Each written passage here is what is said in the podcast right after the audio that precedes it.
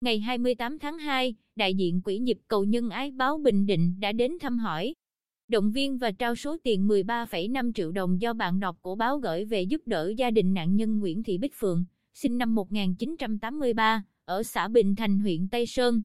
Tử vong do tai nạn giao thông trước Tết Nguyên đáng, để lại ba con nhỏ, trong đó một cháu mới 3 tháng tuổi. Vợ chồng chị Phượng sống chung với mẹ chồng đã hơn 80 tuổi. Căn nhà cũ dột nát, xuống cấp nghiêm trọng, hai vợ chồng vay mượn xây lại căn nhà mới, hiện vẫn còn nợ. Chồng chị Phượng làm thợ hồ ở tỉnh Lâm Đồng, hiện tại phải bỏ việc, ở nhà chăm sóc các con. Vụ tai nạn xảy ra giữa ô tô và xe máy vào trưa ngày 31 tháng 1 tại cầu Phú Phong, huyện Tây Sơn, khiến chị Phượng tử vong tại chỗ, con gái lớn 15 tuổi của chị bị gãy tay, đai chấn thương. Hiện vẫn tiếp tục điều trị.